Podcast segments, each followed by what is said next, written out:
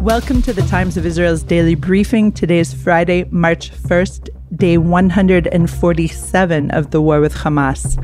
Amanda Borschel-Dan here with our military reporter Emanuel Fabian and health reporter Renee Gert Zand. Hello to you both. Hi, Amanda. Hi, Renee.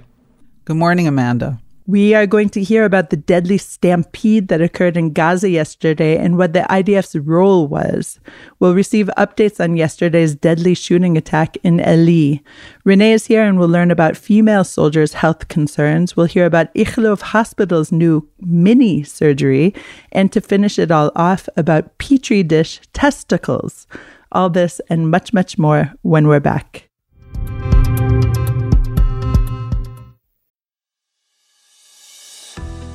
Do you or your clients have a commercial collection matter that's going nowhere? The Sarachek Law Firm specializes in the most challenging collection matters, whether it is a single matter or a portfolio of cases. They are based in New York with relationships around the world. Sarachek's proprietary databases and tried and proven methods have earned them an unmatched reputation for success in getting their clients what they're owed. They work on a contingency fee basis, so they're only compensated when they succeed. The Sarachek Law Team strongly supports Israel. You can reach the Sarachek team at www.saracheklawfirm.com. That's S A R A C H E K lawfirm.com or at 646 403 9775. The proceeding is an attorney advertisement, and past results are no guarantee of future performance.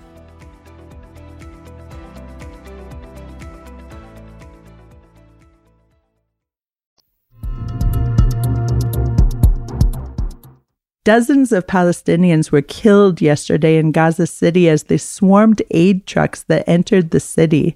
Arab nations have failed to get immediate support for a UN Security Council statement that would have blamed Israeli forces for opening fire at Palestinians, waiting for the delivery of food and other humanitarian aid.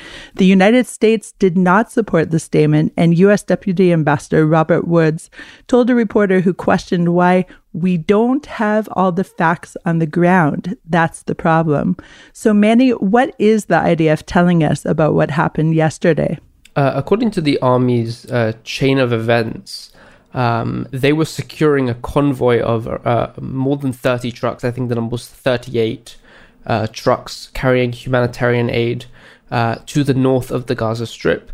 Um, we should note that in northern Gaza, there's there's very uh, few population left there. Most of the population has moved down south, uh, but there are still people in North Gaza uh, who have not moved south, and the situation there is is quite dire to say the least. There's uh, no infrastructure there. Um, the aid isn't reaching there as often. The army's making efforts to bring the humanitarian aid there, so the uh, these trucks had come from Egypt, entered Israel to go through a security screening, and then had gone back uh, into the Gaza Strip. And from there, they made their way to North Gaza. Uh, they did this very early in the morning, and I believe this is the fourth um, aid convoy in a row that they've done to North Gaza in this past week, at least. Um, and at around 4:40 uh, in the morning, according to the army, uh, thousands of Palestinians began to rush um, the the trucks uh, to try and loot them. Um, and during this, um, uh, they called it a mob um, um, that sort of ambushed the trucks. Uh, people beginning to to be um, trampled uh, and crushed. the army fired warning shots in the air to try and disperse the crowds. Um, uh, at that point, um, it, the crowds weren't dispersing, and these truck drivers uh, were continuing to drive forward, running over several people as well.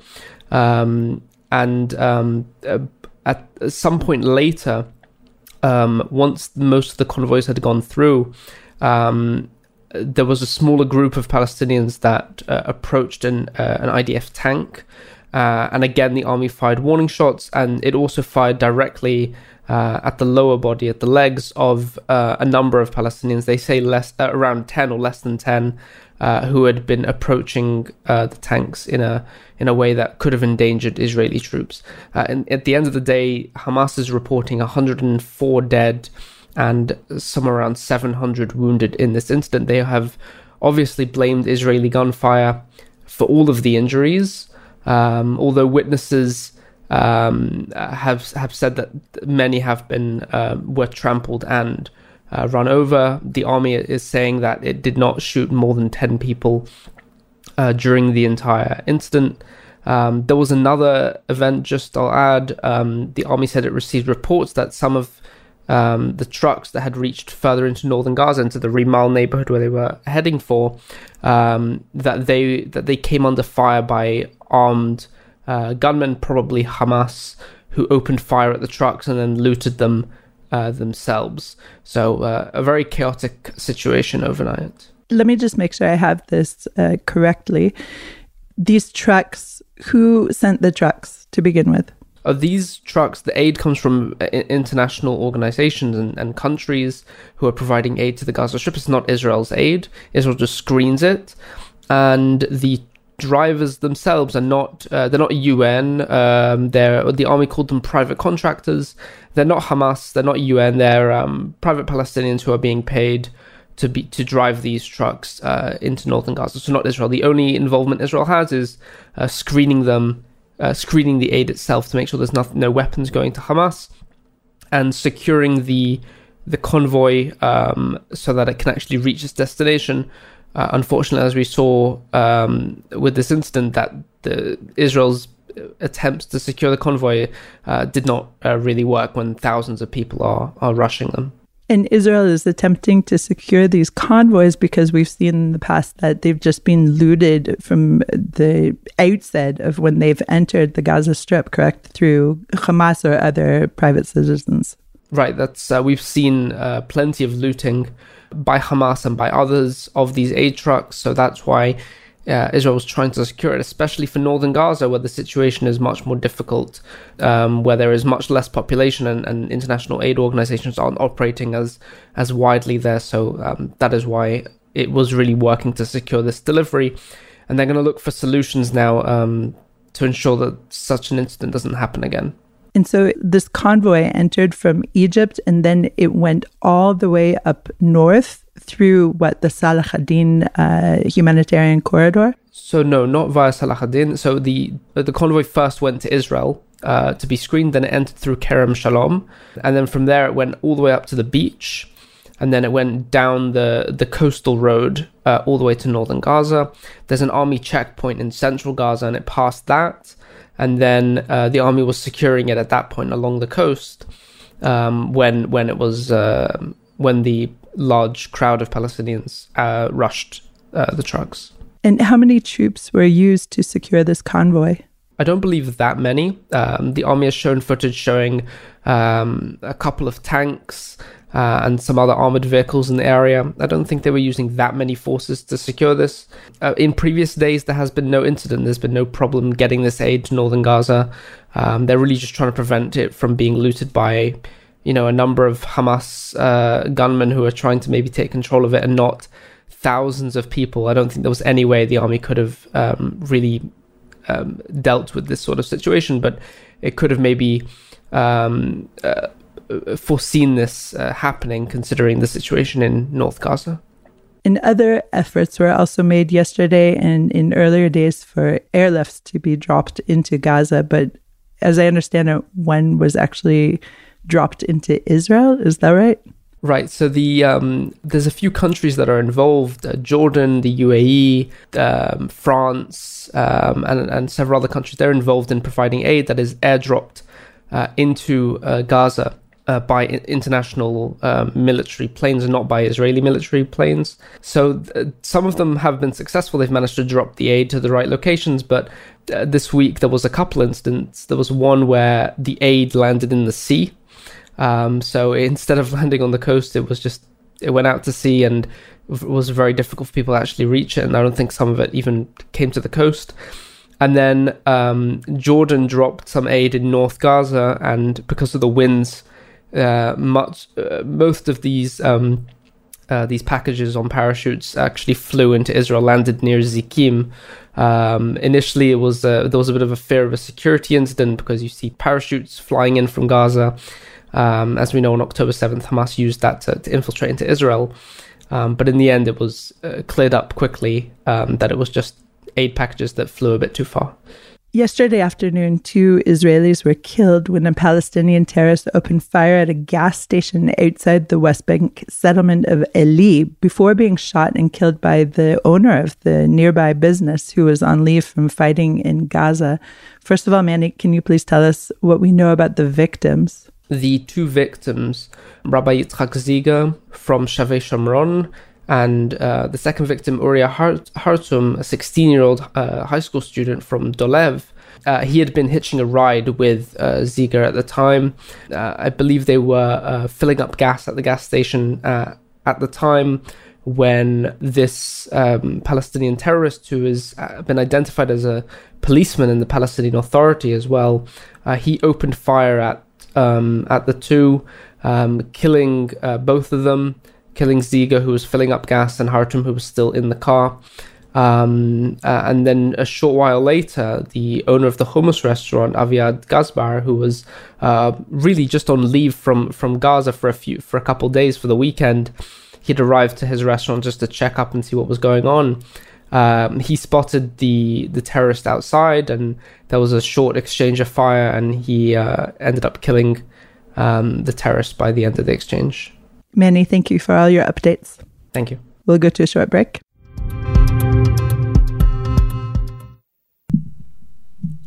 The world we live in isn't perfect, but it doesn't get better on its own. That's where the work of activists comes in. Whether it's environmental justice, animal rights, or disability advocacy, there are people all around the world striving to make it a better place. That's where All About Change comes in. Host Jay Ruderman talks with activists about how they do what they do and what inspires them to keep going. Because activism is all about change. Listen to All About Change wherever you get your podcasts. Renee, you've been attending a conference on women soldiers' health, and there, it's a very complicated issue, of course. But give us some highlights before my 18 year old daughter conscripts into a fighting unit.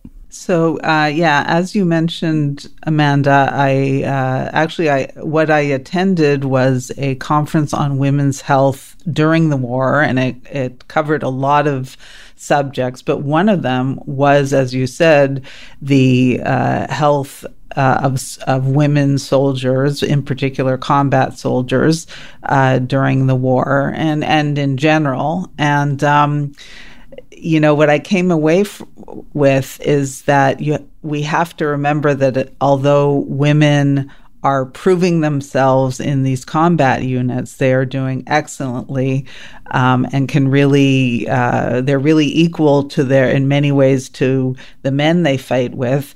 They are still different biologically and phys- physiologically. And some of the things that women have to contend with, health and hygiene wise, are different from men. Um, one of those is uh, is infections that uh, can occur when you're out in the field for a month or more without showering, without having a chance to change clothes often. Um, you know, there are uh, yeast infections, other types of infections, and without being able to go to a doctor um, to have it checked, you have to be able to figure out how to handle it uh, on you know on the spot on your own. Um, so in my article, I give some practical. Uh, suggestions uh, for how women should be uh, prepared, things they can bring with them.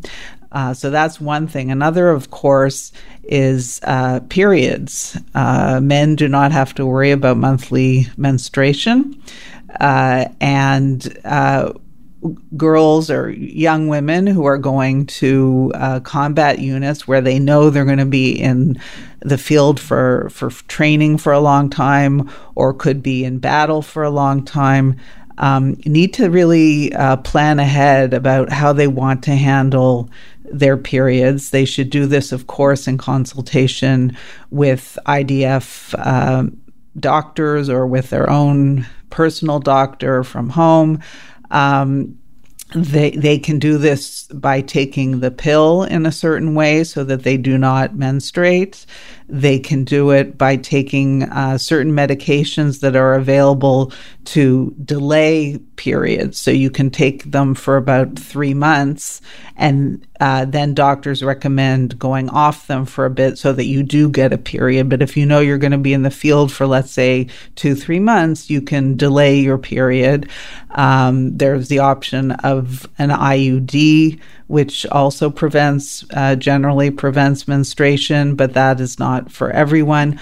So there are all these different methods, but they do have side effects. And so that is why it's very important to consider them in consultation with a physician. Another thing that came up that was very interesting was pelvic pelvic health. Uh, pelvic floor health. There has apparently been there have been studies in the army to check whether carrying heavy equipment, carrying heavy backpacks, as we as we have seen from pictures and footage of what soldiers are carrying now during combat, whether that uh, affects the pelvic health of women. Uh, soldiers, and uh, it turns out that it does not. That actually, uh, in contrast, it's women who are serving as surveillance soldiers who have to sit for many, many, many long hours uh, just staring at screens, at computer screens, who have uh, more problems with uh, pelvic floor issues and and urine is you know ur- urine leakage and that kind of thing. And uh, then the final thing that came up was um, psychological help. There have been no uh, complete studies yet comparing men and women uh, soldiers in this war in terms of PTSD, but from previous studies, it seems that women are doing fine psychologically. They're not uh, more affected by PTSD uh, than men. So a lot of stuff uh, that was really interesting and and th- and uh, things to for soldiers to consider, and then for scientists uh, and researchers to uh, research further in terms of the gender differences. Thanks. I will definitely send my daughter the clip of your article. Now, on Sunday, you visited Tel Aviv Sourasky Medical Center Ichilov Hospital, which has opened a suite of 10 new underground operating rooms for ambulatory surgeries. What is unique about this new setup? This uh, new 10, 10 operating room suite uh, at uh, Ichilov Hospital in Tel Aviv uh, has been in the planning for quite a few years and it's just opening now. Uh, it uh, was created to address the uh, issue that here in Israel there are long wait times, relatively long wait times for ambulatory surgeries, which are surgeries that can be done generally in one day. You come in in the morning, you get the surgery done, uh, and you're out by evening. Um, and they're done generally not they're done not under general anesthesia, just uh, a local anesthesia, a regional anesthesia, or, or a nerve block. Um, and so Ichilov felt very strongly that there needed to be an answer to these long wait times. Uh, and they needed to be able to do this in a way where they did not add costs by adding hospital beds to the hospital. Uh, and they were able to do this by creating um, a digital envelope, a digital system that supports the patient before the surgery and after the surgery so that they get the proper preparation and follow up at home and do not have to come into the hospital to stay overnight before the surgery or stay after the surgery. So this was all thought out very carefully. And so now there are uh, 10 new state of the art uh, operating rooms. They expect to uh, start off having uh, 30 to 50 surgeries per day. That's just with people coming in in the morning. Once they open afternoon slots, the number will go even higher. Um, and of course, these operating rooms are underground, uh, which is an absolute must here in Israel. And uh, this these ten new operating rooms bring Ichilov's number of operatings operating rooms up to 43, which is the largest number in Israel in a single hospital. In a scientific first, researchers at Bar Ilan University have created testicles in a laboratory. It's a discovery that they hope could lead to a better understanding of sex determination as well as advances in infertility treatment. But to be clear, these are organoids, right? Not life size testicles, right? Right. That was the first thing I was going to say. These are not life size testicles. Uh, these are organized with organoids, which are tiny, tiny, tiny, sort of microscopic uh, models, biological models of uh, an organ, uh, but they do have all the main components and functions of of the of the larger size real organ, and that allows uh, scientists to uh, to study them and manipulate them so that they can learn more and make advances. Um, so in this case. Uh, they created the organoid not from stem cells. They tried to do it, but the the organoid did not sort of take hold. Uh, what they did is they took the testes of very young mice, you know, just a couple of days old, and they broke them down cell by cell and then rebuilt them, which is a different way of, of approaching this. Uh, and that's really the, the, the advance here. And those were able to hold for a lot longer and allow the, the scientists to, to study them, the cells and the genetic makeup and all of that a lot longer.